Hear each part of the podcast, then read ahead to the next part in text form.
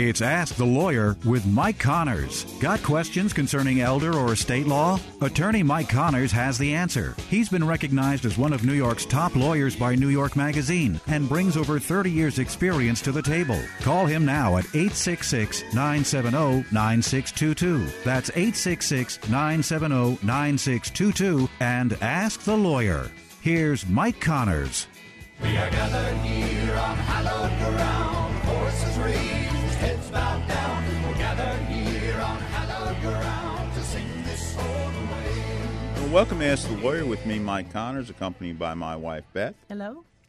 And if you haven't listened to the show before, the show is usually in two parts, not necessarily equal parts. The first part of the show, we talk about estate planning and elder law. And the idea behind estate planning is to pass assets from one generation to the next, paying the least amount in taxes we need to pay legally, avoiding going through court, that's avoiding probate, and as far as elder law is concerned, trying to save assets from nursing home bills.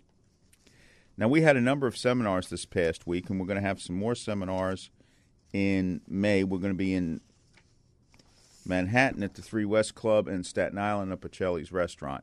But if you have any questions about estate planning and elder law, give us a call now at 1 866 970 9622.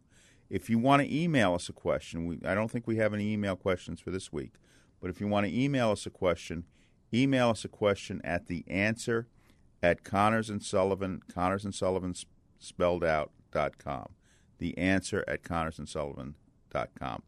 And, you know, if we can't get to your question on the air, we'll respond to it in writing or whatever. But if you have any questions about estate planning and elder law, again, call them in now, 1 970 9622.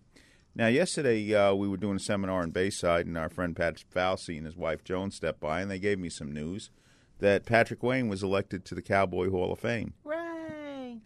And, you know, that, that's a little bit of a charge. And Pat should be coming into uh, the New York area in October, so maybe we'll have some kind of event for him, whatever, to help his John Wayne Cancer Institute. That'd be And- great. And they do great work. To him. They're good people, and they do good work. Who else got who else got elected? Well, my understanding, Alan Ladd, and I know you're not an Alan Ladd fan. No, no, he's fine, but it, I actually think that's long overdue. If anybody remembers Shane, Not only Shane, I like Whispering Smith better. okay, okay. You know, I, I thought that was a better film, and uh, you know, there was a, a TV series. Audie Murphy played Whispering Smith, and uh, it wasn't that good. And I was very disappointed when I I saw, saw a couple of of those that. episodes on TV Right. a couple of months ago, or whatever. You know, I can read James. I can read partially. Do we have a phone number in there? Okay. So What were some of the the Pat Wayne movies? People Well, obviously, he was in The Searchers. right.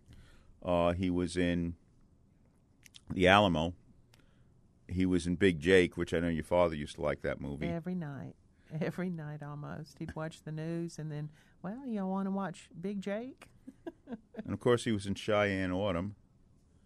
And that was, you know, it wasn't one of John Ford's best, but still better than most films that came out that year. Oh, that's a great movie. Yeah. And McLintock.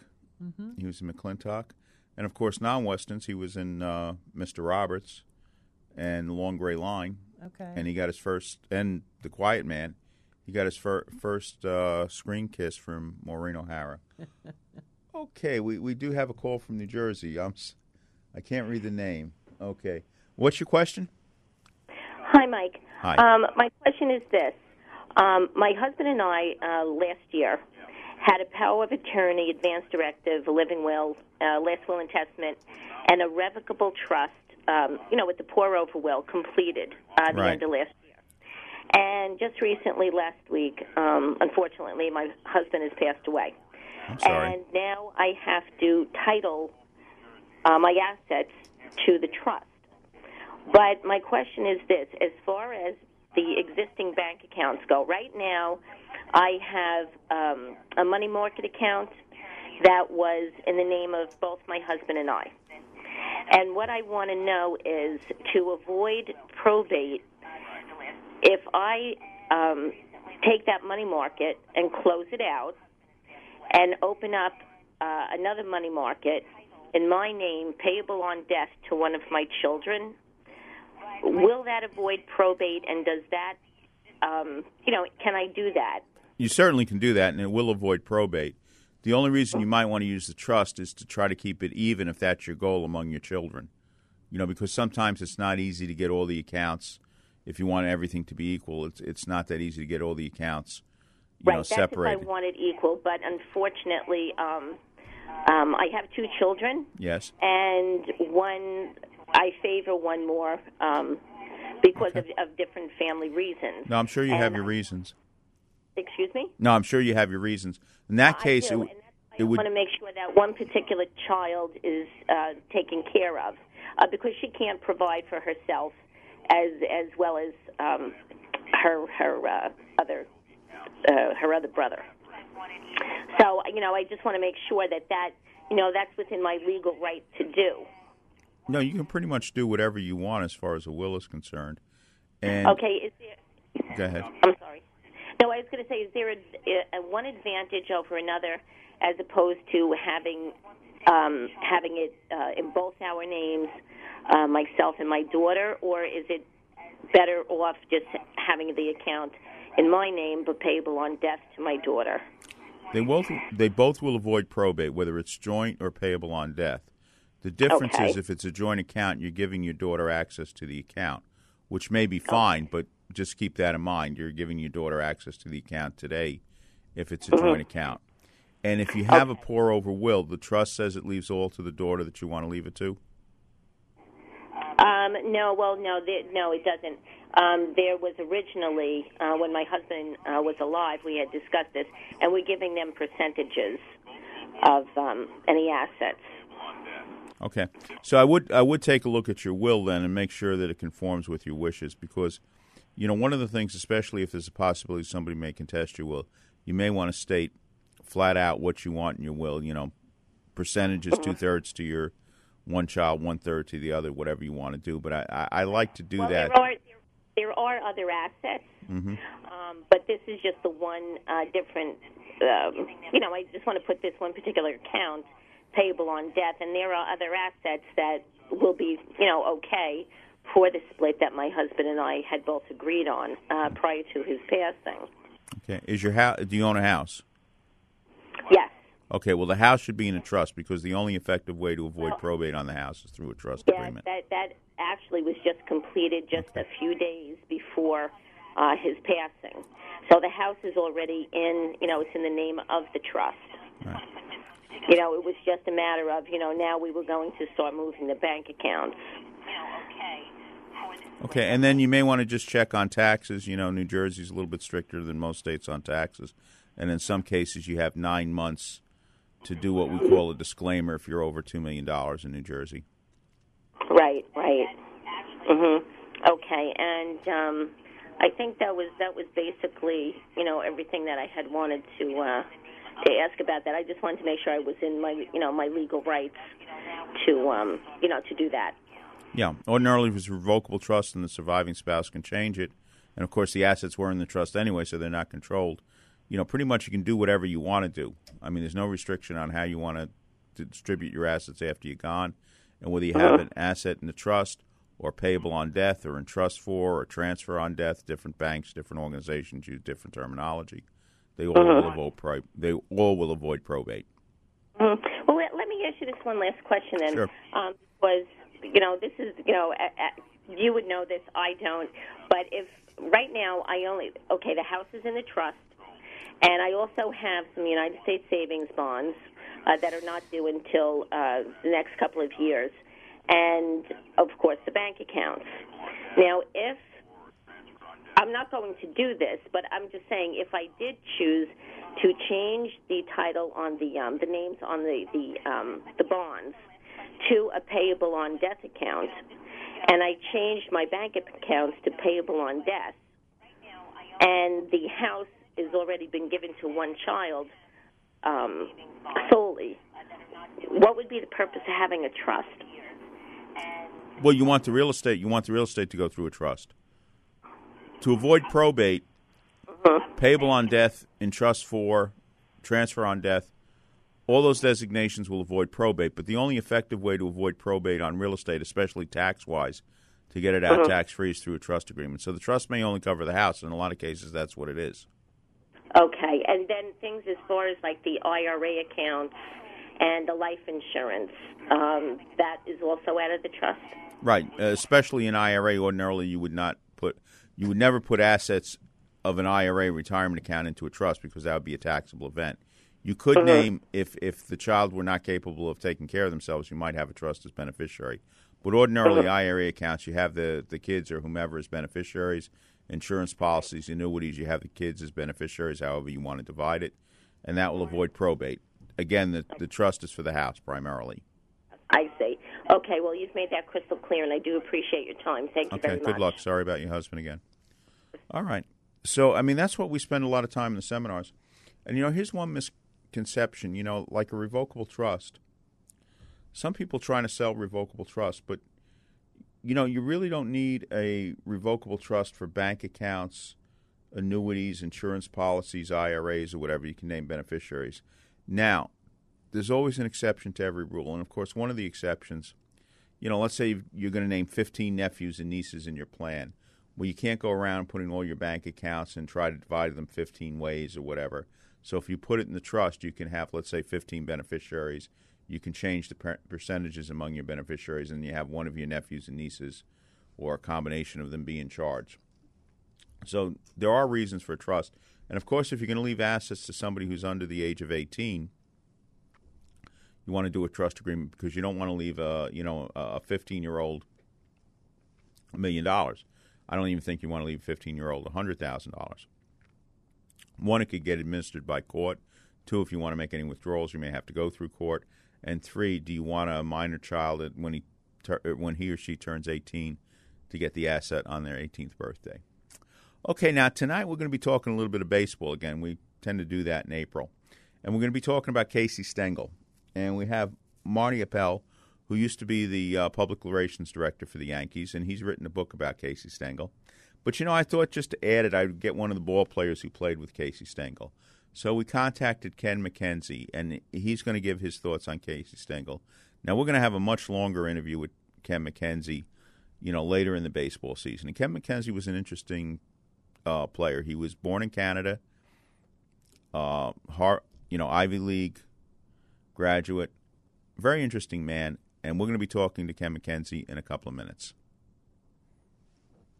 I think I just found myself believing that I didn't need God. I just had everything under control, and church was actually a, a burden to me.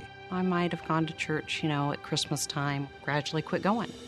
No, I didn't take my faith seriously, uh, which which probably means I, I never really got it to begin with. You can have a beautiful car, a big fancy home, but if you don't have Christ in your life, there's an emptiness that's there. We are enslaved to power or to greed or to wealth or to lust, especially as a man. But there's a true freedom to not be enslaved, but to attach ourselves to God and to be free. Thank God I'm home. Now that I'm back in the Catholic Church, I'm a new person. I love it. There's peace in our home that we didn't have before. You're coming home to a Catholic family where people today just embrace you. If you've been away from the Catholic Church for whatever reason, we invite you to take another look. Visit CatholicsComeHome.org today. If you're a homeowner age 62 or older and are finding it hard to pay off debt, or how about enjoying your retirement years with less stress? A government insured reverse mortgage may be the answer or might be the perfect solution for you and your family. Hi, this is Frank Melia, a certified mortgage planner. I've been a mortgage specialist for over 20 years, and I've helped countless homeowners all over the tri state area tap into a little or a lot of their home equity so they can use it right now. Whenever I sit down with a homeowner, the number one question asked is always which reverse mortgage option is best for me and my family. I personally will help you decide which reverse mortgage program is best for you. My job is to help active retirees find the best solution for their retirement goals. I do this by educating homeowners with straightforward, objective information and answers. It's free to call and speak with me, Frank Melia, to determine if this FHA program might be able to help you and your loved ones now. Call 888 943 2646. Call and speak with me right now. I'll answer your questions and help you decide if a reverse mortgage is right for you and your family. Make the call now, 888 943 2646. Once again, call 888 943 2646 and you could be on your way to a stress free retirement. Frank Melia, NMLS number 62591. All loans provided by Quontic Bank, NMLS number 403503.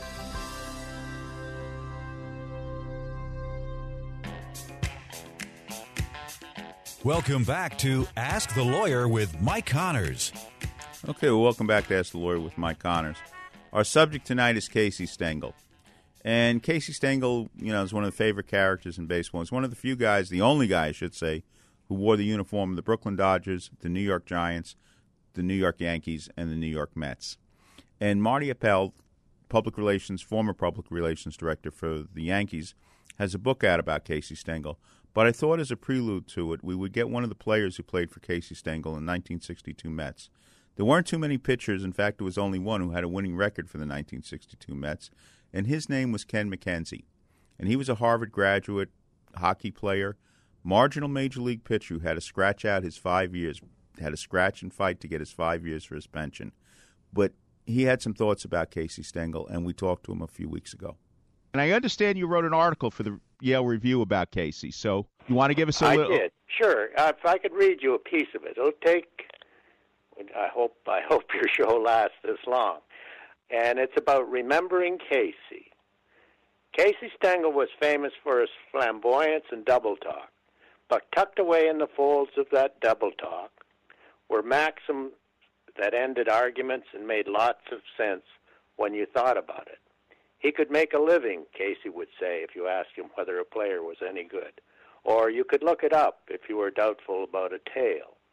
The Baseball Encyclopedia, the book, has most of the facts about Casey if you want to look them up. But they but that won't even begin to tell you about him.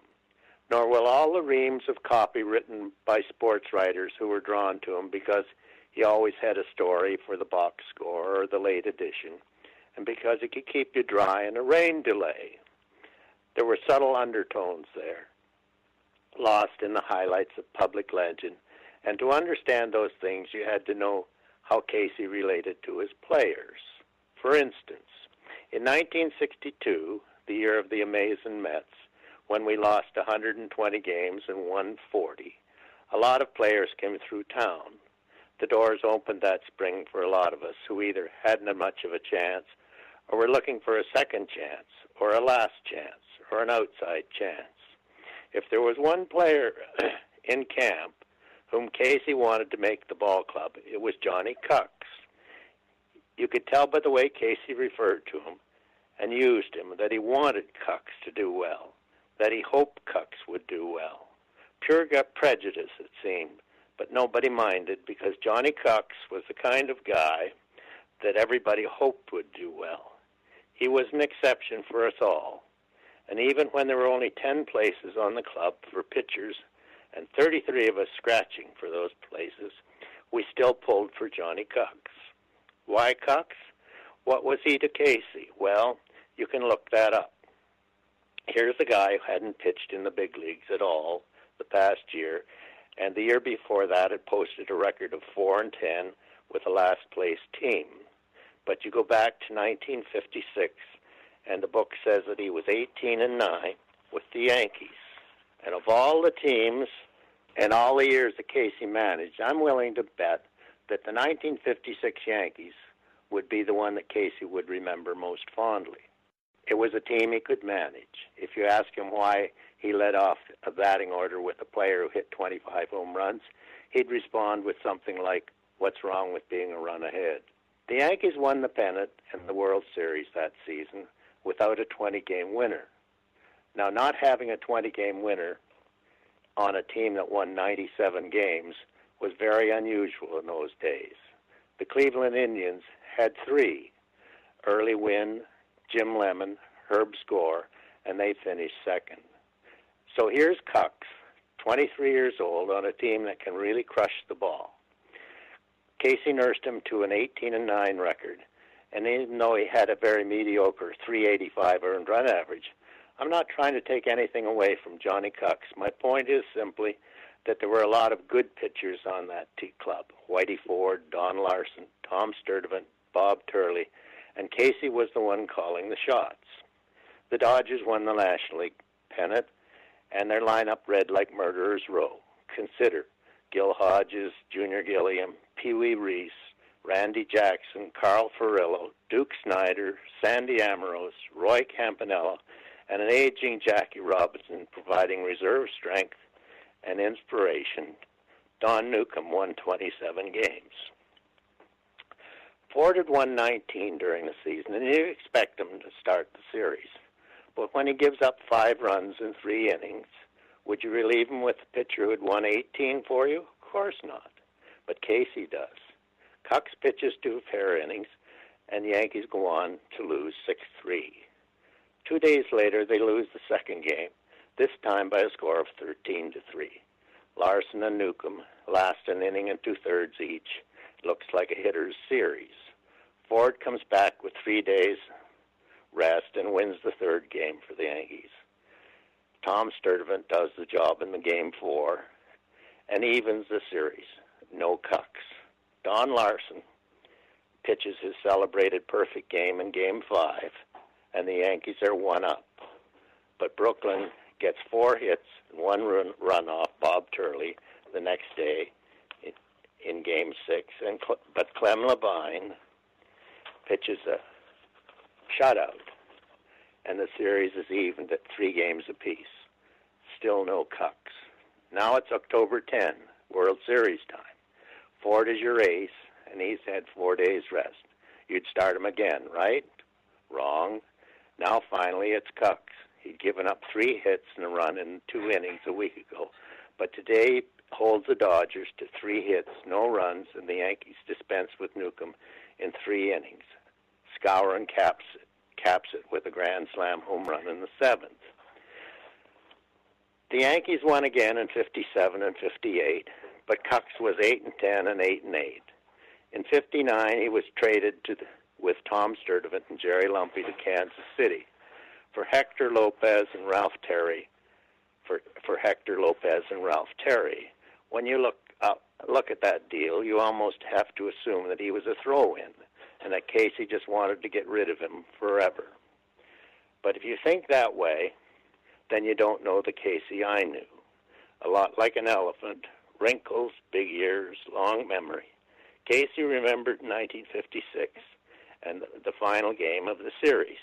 Oh, sure, he remembered the others, other years too, but playing the Brooklyn Dodgers in 56 was special, and a young Johnny Kucks had done the job for the old man when he'd handed him the ball, when it really counted.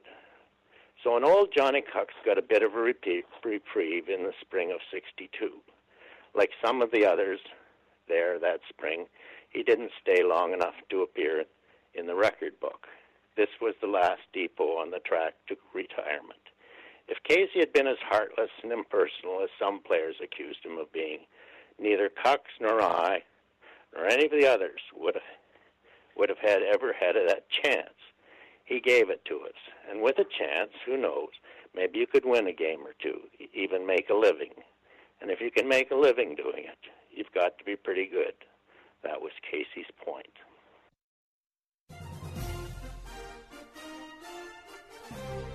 Hello, this is Father Frank Pavone of Priests for Life. The pro life movement is winning. One of the signs of progress is the growing mountain of medical evidence that abortion harms women, men, and families. Even researchers who identify themselves as pro choice are coming to this conclusion and publishing their research. Abortion advocates try to hide and bury this information. But so much of it continues to come out that their efforts to hide it will not succeed much longer. Abortion really destroys itself. The more it continues, the more it reveals itself as an enemy of the human family. Those who advocate abortion say they care about women's health. But if they do, then they will have no honest rationale for ignoring the harm that abortion does. As the mountain of medical evidence against abortion grows, so should our hope that it will end. This is Father Frank Pavone, National Director of Priests for Life.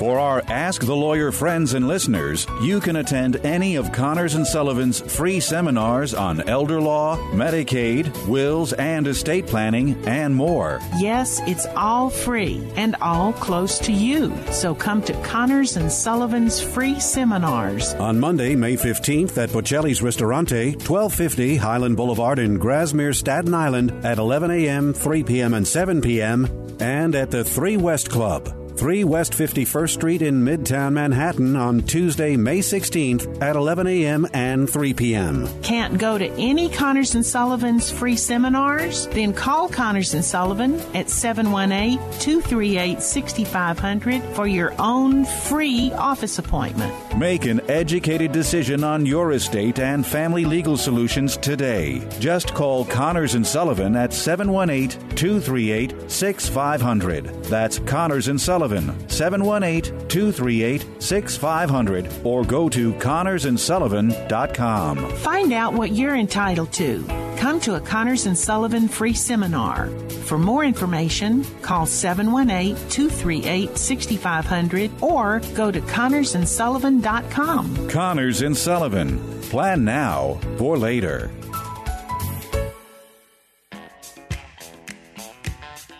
Welcome back to Ask the Lawyer with Mike Connors.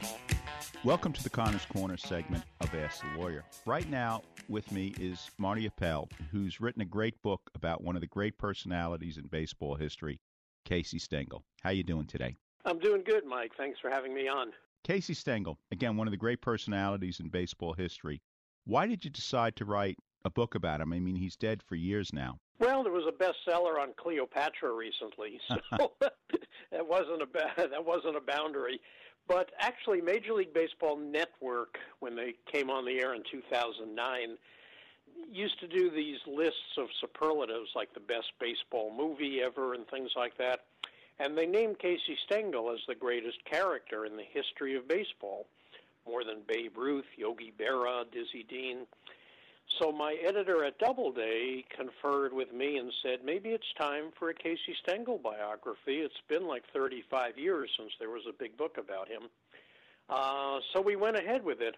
And I did discover that not too many people under 40 have even heard of Casey Stengel. So that was a challenge, really, to bring him back into the discussion. Um, hopefully, we did that. To get to those people under 40, now Casey Stengel was the only man who wore the baseball uniform of the Brooklyn Dodgers, the New York Giants, the New York Yankees, and the New York Mets. Yes, the only man so far, I like to say. Well, I don't think uh, anybody can. I don't think any Brooklyn Dodgers are going to put on Met uniforms or Yankee uniforms. No, I'm, I'm still hopeful that they'll see the error of their ways and come back to New York, the Dodgers and the Giants. Um, but you that- go into Casey Stengel's early career, and he was a good baseball player, and some people don't realize that. Yeah, he was pretty good. He played 14 years. He was uh, in, on four World Series teams. He hit 284. He wasn't going to go to the Hall of Fame as a player, but he probably would have made a couple of All Star teams if they had All Star games back then. And even back, you know, in in 1912, 1916, he was a character even back then. He was. He was. Um, his his nickname Casey, which came from his hometown of Kansas City, kind of endeared him to the fans. When everybody knew Casey at the bat, that was part of uh, American culture back then. And he would do things on the field that would be very fan friendly. Even once when he came back to Brooklyn with his new Pittsburgh Pirates team, the fans were booing him at Ebbets Field, and so he put a sparrow under his cap. And when he came to bat and the fans booed, he doffed his cap and the sparrow flew out. And it was a way of him giving the fans the bird, and they loved it. And forever after, they cheered Casey in Brooklyn. He had the opportunity to play for two great managers, Wilbert Robertson and and Wilbur Robinson, and uh, later John McGraw. McGraw was especially influential on him. McGraw really was a genius at, at his profession. And Casey used to sit next to John McGraw in the Giants dugout and learn so much from him. Sometimes there'd be a play on the field, and Casey would just say out loud, Oh, great play. And McGraw would say, No, it wasn't, and I'll tell you why. And Casey would learn so much from that. And McGraw was kind of grooming Casey to be a manager someday. even in spring training, he one year he split up the Giants into two separate divisions and had Casey uh, run the spring training camp at that second division. Casey didn't like that because he thought it was cutting into his chance to be a p- regular player on the Giants, but it was good experience for him. Now, Casey Stengel had a pretty good World Series one year. Um, he was a good World Series performer, and in 1923, the first year of Yankee Stadium, he hit against the Yankees the first World Series home run ever in Yankee Stadium. Now, as was usually the case with Casey, there was a story with it. It was an inside the park home run, and he had an insert in his shoe, a little rubber uh, insert to protect against an injury, which flew out while he was running the bases. Now, he was already thought of as an old man, so he's running the bases and he's yelling, Go, Casey, go, Casey, to himself, out loud. He slides home and he says to the on deck hitter, I think I lost my shoe. And Hank Gowdy, the on deck hitter, looks at him and says, well, how many were you wearing, Casey? Because he still had he still had two on, but that little rubber insert had flown out. now, he had another home run in that World Series was a little bit controversial. He did, and it, what made it con- it was important, like game-winning home run, and what made it controversial was as he was running the bases, he was like thumbing his nose at the Yankees uh, derisively, and it so upset the Yankees that they went to the commissioner and demanded that Casey be uh, suspended. And the commissioner just said, "No, that's just Casey Stengel. Don't worry about it." so, but um, he really made his mark in that World Series. Now, then Stengel was traded to Boston, and that was the end of his playing career, and he became a manager. Can you explain how did he become a manager? What started his managerial career? The owner of the Boston team, Judge Emil Fuchs, uh, also owned the Worcester, Massachusetts minor league team, and he wanted Casey to be a player manager at Worcester. So that ended Casey's major league career, and he sent him to Worcester, and thus became began a long and not very uh, successful managing career, which eventually caught fire when he went to the Yankees many years later. But his managing days started in Worcester, Massachusetts. So he's he's managing the minor leagues, and eventually he gets a, a chance to come back to Brooklyn. He was always popular in Brooklyn. Uh, the Dodgers didn't have much money. They weren't going to be able to give him a good ball club to work with it would be the pattern that would repeat in Boston some years later. Uh, popular player, no money, bad team. And Casey did prove over the course of his career that if you don't have good players, no matter how smart a manager you are, chances are you're not going to do well. Um, so he managed unsuccessfully in Brooklyn, but it was a popular team. Dodger fans were very loyal. Ebbets Field usually got pretty good crowds. Casey lived in the neighborhood. He liked talking to the fans as he walked around the neighborhood. So uh, it was a good stop for him, and it got his feet wet as a major league manager. But eventually he gets fired from Brooklyn. He gets fired with one year to go on his contract, which was so he sat out 1937. Um, the only time he was out of the game from like 1910 until 1961. But in 37, at the height of the Depression, and Casey and his wife Edna had lost all their money, um, he and some other ball players get a tip about investing in an oil well in Texas.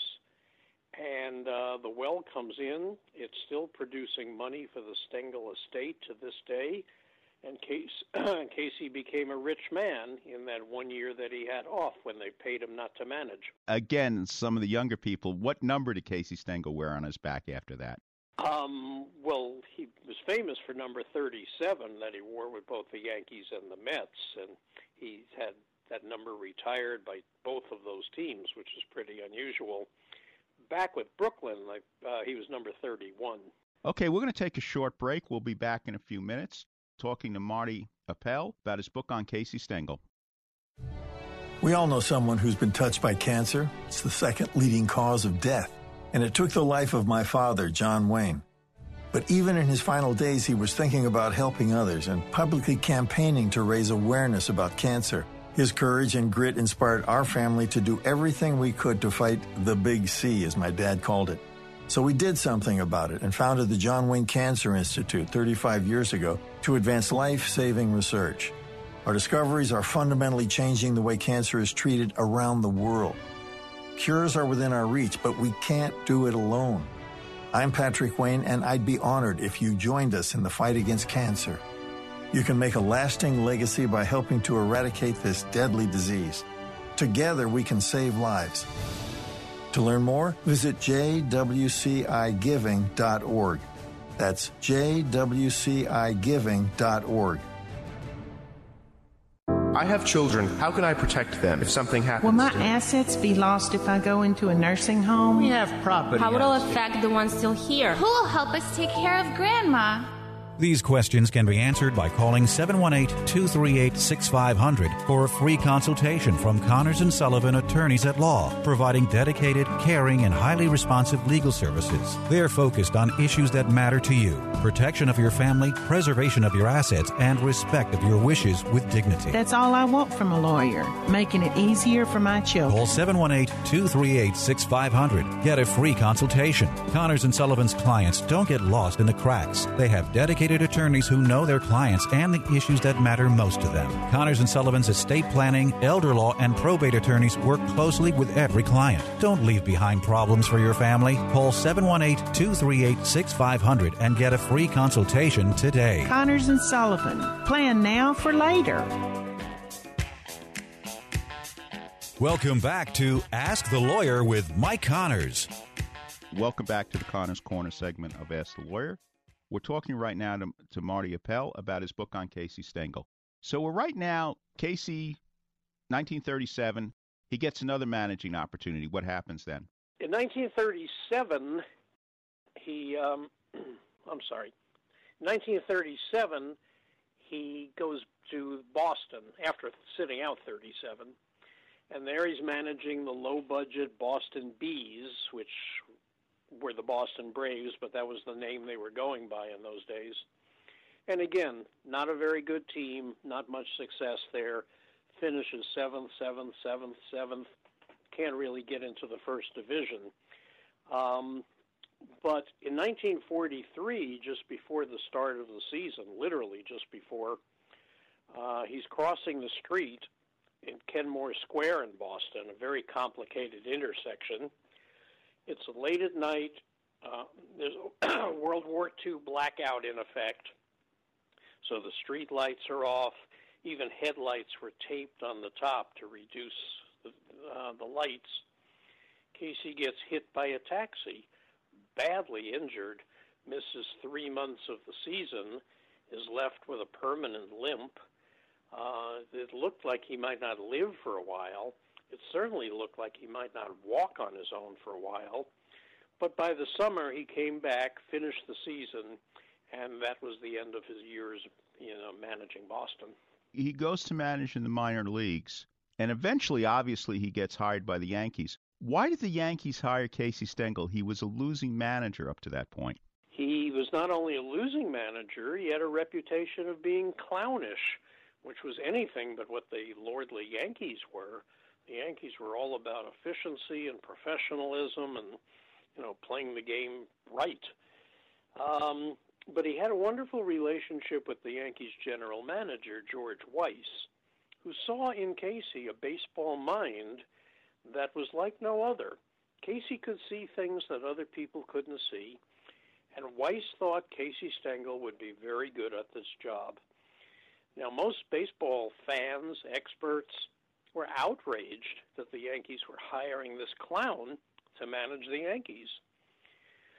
But in that first year, 1949, despite more than 70 injuries the team incurred, Casey takes them all the way to the World Championship.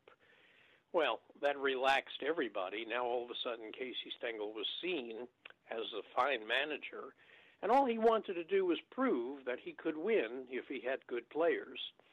Well, bang, bang, bang, bang, he wins four more to give him five world championships in a row, and his ticket to Cooperstown is punched. Now he's a baseball immortal and one of the great managers of all time. Let me ask you this question because there's some different opinions about Casey Stengel. Some people think, yes, he was a great manager, he's a brilliant manager with the Yankees. Other people say, well, anybody could have managed the Yankees at that time to world championships. I do hear that a lot, and probably there are other managers, given that array of talent that was on the Yankees, that would have been successful. But you know what? When you win five in a row and you win 10 pennants in 12 years and seven world championships, it has something to do with the manager. There's no denying it. Now, he wasn't a player's manager. The players didn't love him. The ones who had played for Joe McCarthy and then Stengel, like Joe DiMaggio and Tommy Henrich and Phil Rizzuto, preferred McCarthy. The ones on the other end who played for Stengel and then Ralph Houk preferred Ralph Houk. But nobody seemed to have a problem cashing their World Series check every October. Uh, bring it up. How did Joe DiMaggio and Casey Stengel get along? Uh, everybody was watching that to see how they would get along. DiMaggio was already the elite player in the game, and K- Casey was uh, going to establish that he was the boss of the team. That was his assignment. Uh, he put it to the test the first day of spring training in 1949 when he read the new spring training rules for the Yankees and that included that the players were forbidden to go to the dog track in St. Petersburg at night. Well, that's what Joe DiMaggio did every night. Everybody who knew Joe knew that. So, my gosh, here's a line in the sand. What's going to happen now? And what happened was that DiMaggio went to the track anyway. And when Casey was asked about it, he said, Well, I have no firsthand knowledge of that. I wasn't there so I have no comment. And the crisis passed, and they just sort of agreed to get along as best they could, and it produced three straight world championships those years together. But could you imagine today 2,500 cell phone photos of Joe at the track and the newspaper headlines all saying, What now, Casey? that is a very good point. Now, 1954, obviously Cleveland won the, the pennant that year the Yankees really didn't have a bad year. Actually, they won the most games they ever won under Casey, 103 wins. But it was just Cleveland's year. Cleveland had a terrific team, a fabulous pitching staff. So the Yankees had to settle for second place, but without any embarrassment or disgrace at all. All right, so 54 comes by. Of course, they're back in the World Series in 55, 56, 57, 58. Casey Stengel's there, and, and 59 they don't they don't win the, the series. Uh, they don't win the pennant, I'm sorry. And in 1960, they lose to Pittsburgh in the World Series. Yes, one of the best World Series ever played. The Yankees really outplayed Pittsburgh in the series, but Bill Mazeroski hit a home run in the bottom of the ninth inning of the seventh game, and the Pirates win, and Casey gets fired a couple of days later. It was really a shock to the sports world. Okay, so he takes the team to the seventh game of the World Series. He's won 10 pennants in 12 years, and he's fired? Yes, and as he said, I'll never make the mistake of being 70 years old again. the Yankees uh, use that as the reason. Um, they, they said that they're instituting a new retirement age policy, and Casey had reached retirement age, and they were going to make a change and make Ralph Houk the manager. Uh, Casey was bitter about it. He uh, didn't go back to Yankee Stadium for 10 years for an old timers day. Um, and when he went to the Mets two years later, who were just starting as an expansion team, part of it was an opportunity to stick it to the Yankees and get even and win fans and win the hearts of New Yorkers managing the Mets. Why did Casey Stengel take the job with the Mets? I mean, there were other job opportunities for him. He did have an opportunity to manage the Los Angeles Angels, who were just starting out, and the San Francisco Giants, which in their new home, but uh, that had been the team he had played for, the New York Giants. Um, but he passed on those. He was really settling into retirement. But then his friend George Weiss, who was now the president of the Mets, called him and said, "We need you, Casey. We need to establish ourselves in New York. You can, you're the man to do this." So at age 72, Casey came out of retirement, went back to New York, and really, really put the Mets on the map. He didn't manage the way he did in New York. He really turned over a lot of that game day situation stuff to the coaches. But uh, his job, and he recognized it, was public relations. And he did win over the hearts of the writers and through them the hearts of the fans of New York. How would you summarize it? What was Casey's legacy with the Mets? It was in establishing the credibility of the team. The team was bad. Casey was used to that from his early days as a manager, but he knew how to charm the writers. He always used to say it's important to learn the writers' names more than the players. and um, he just, um, whether it was appearing on commercials or promos or doing funny interviews, he was on What's My Line and I've Got a Secret and all those big TV shows of the time. And he worked at uh, making the Mets popular to the point where Johnny Carson was starting to do Mets jokes in his opening monologues. And that was what they wanted Casey Stengel for. They wanted the Mets to have be bona fide competition to the Yankees in New York. And even today, Casey used to always say the Mets were amazing. And today's newspaper headlines will often say, Amazins defeat Cubs six to five or something like that. They still use the word amazing for the Mets. In your research on, on Casey Stengel's life, what is the one thing that impressed you about him that maybe the average fan doesn't doesn't know about Casey Stengel? Well, he was a very smart guy. Um, made a lot of money in oil. Uh, his wife's family owned a bank in Glendale, California, and he was a vice president of the bank. Um, he was all baseball, 365. Uh, he had no hobbies, no other interest than baseball, but he also saw the baseball community as much more than the players and the writers. He really embraced the fans as part of that work workaday community. He used to go back to his hotel on Central Park South when he managed both the Yankees and the Mets, and instead of going upstairs, he'd unwind by walking all around the, the full block down to 6th Avenue and back up 58th Street uh, and stop and talk to the fans all along the way. He was always recognized, which he loved, and he'd recount the game and replay the game with the fans in the streets. He would even do that at airports at the baggage claim. He loved being recognized and he loved just talking baseball with the fans. He thought they were really as much a part of the game as the players were. Now, one thing about your book, it's worth the price of the book, is just to read Casey Stengel's testimony before Congress. well, we didn't mention Stengelese, which is the language that he spoke all onto himself. It was essentially double talk without any punctuation in it, just long run on sentences. And he would use it to avoid an answer or to stall for time until he thought of an answer.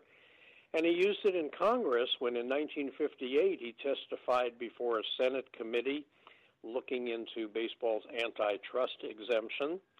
They asked him one question and he proceeded to tell his life story over the next 20 minutes without a pause for a period or a comma. so he had all the senators laughing, and when Mickey Mantle followed him, Mickey just said, Well, I agree with everything Casey just said.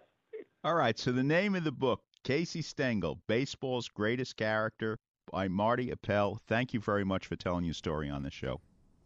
Okay, you know, I, I enjoyed that interview. You know, Casey Stengel, I, you know, even in my own family, it was a little bit of a debate. You know, some some family members said, "Hey, Casey Stengel, anybody could have managed those Yankees teams to a pennant." Other people say, "Hey, wait a minute, the Yankees weren't in the World Series every year before Casey Stengel." And I, I read something somewhere that Bill James had said that maybe the Yankees won six more games over his time period than they would have won uh, otherwise by an average manager. At the same time, I think one of the problems with that, one of the problems with Bill James is ball players are not computer chips. You don't put them in, and it's not like they're a 287 hitter with a 325 on base percentage It's emotional. They're human beings. They may not be a 287 hitter with a 325 on base percentage if the ball play if the manager doesn't Absolutely. motivate him properly. Absolutely. And I think that's lost in a lot of these cases. But you know, he did motivate the players to win five straight World Series, which will probably never happen again, especially with the playoffs and what they have now. And you know, he was a world he was a good money ball player, you know, as my father used to say. You know, when the World Series came around, he he was up there. He meant business and he could get the job done. So, Casey Stengel, a Life in Baseball. And I'm glad there's a book at him because if, if those people, you know, don't know who Casey Stengel is, they should start to learn. Now, if you're talking about history, changing history, the Civil War, we're going to have John Strausbaugh at the Civil War Roundtable on May 10th, and doors are going to open at three at the Three West Club, Three West Fifty First Street, at 5:30. It's a cash bar. You get a three course dinner if you're not a member for sixty dollars. And I go to the New York Historical Society all the time, and I have a good time there. But your price of admission there, which is slightly less, you don't get a three course meal, and you don't get the opportunity to speak to the to the guest host. I mean, last time when Ed Bearss was there, um, I don't know. He we probably stayed an hour past the. My uh, goodness, yes, he spoke minute. to everybody. He signed books, and bless his heart, he's deaf. So someone would come over and he'd say, "What's your name?" And then they'd have to get right in his ear and then spell it. Now he he was a sweetheart. Now he stayed the night with us, and we had so much fun. If y'all, you have to get on our Facebook page to see the picture of Ed Bearss and my husband admiring my husband's okay. scene. But the Fletcher Pratt Award winner, John Strausbaugh, 3 West Club. If you want reservations, give a call 718 341 9811 by May 3rd. David Kincaid is wrapping us up tonight. Thank Facebook, you for listening. Facebook.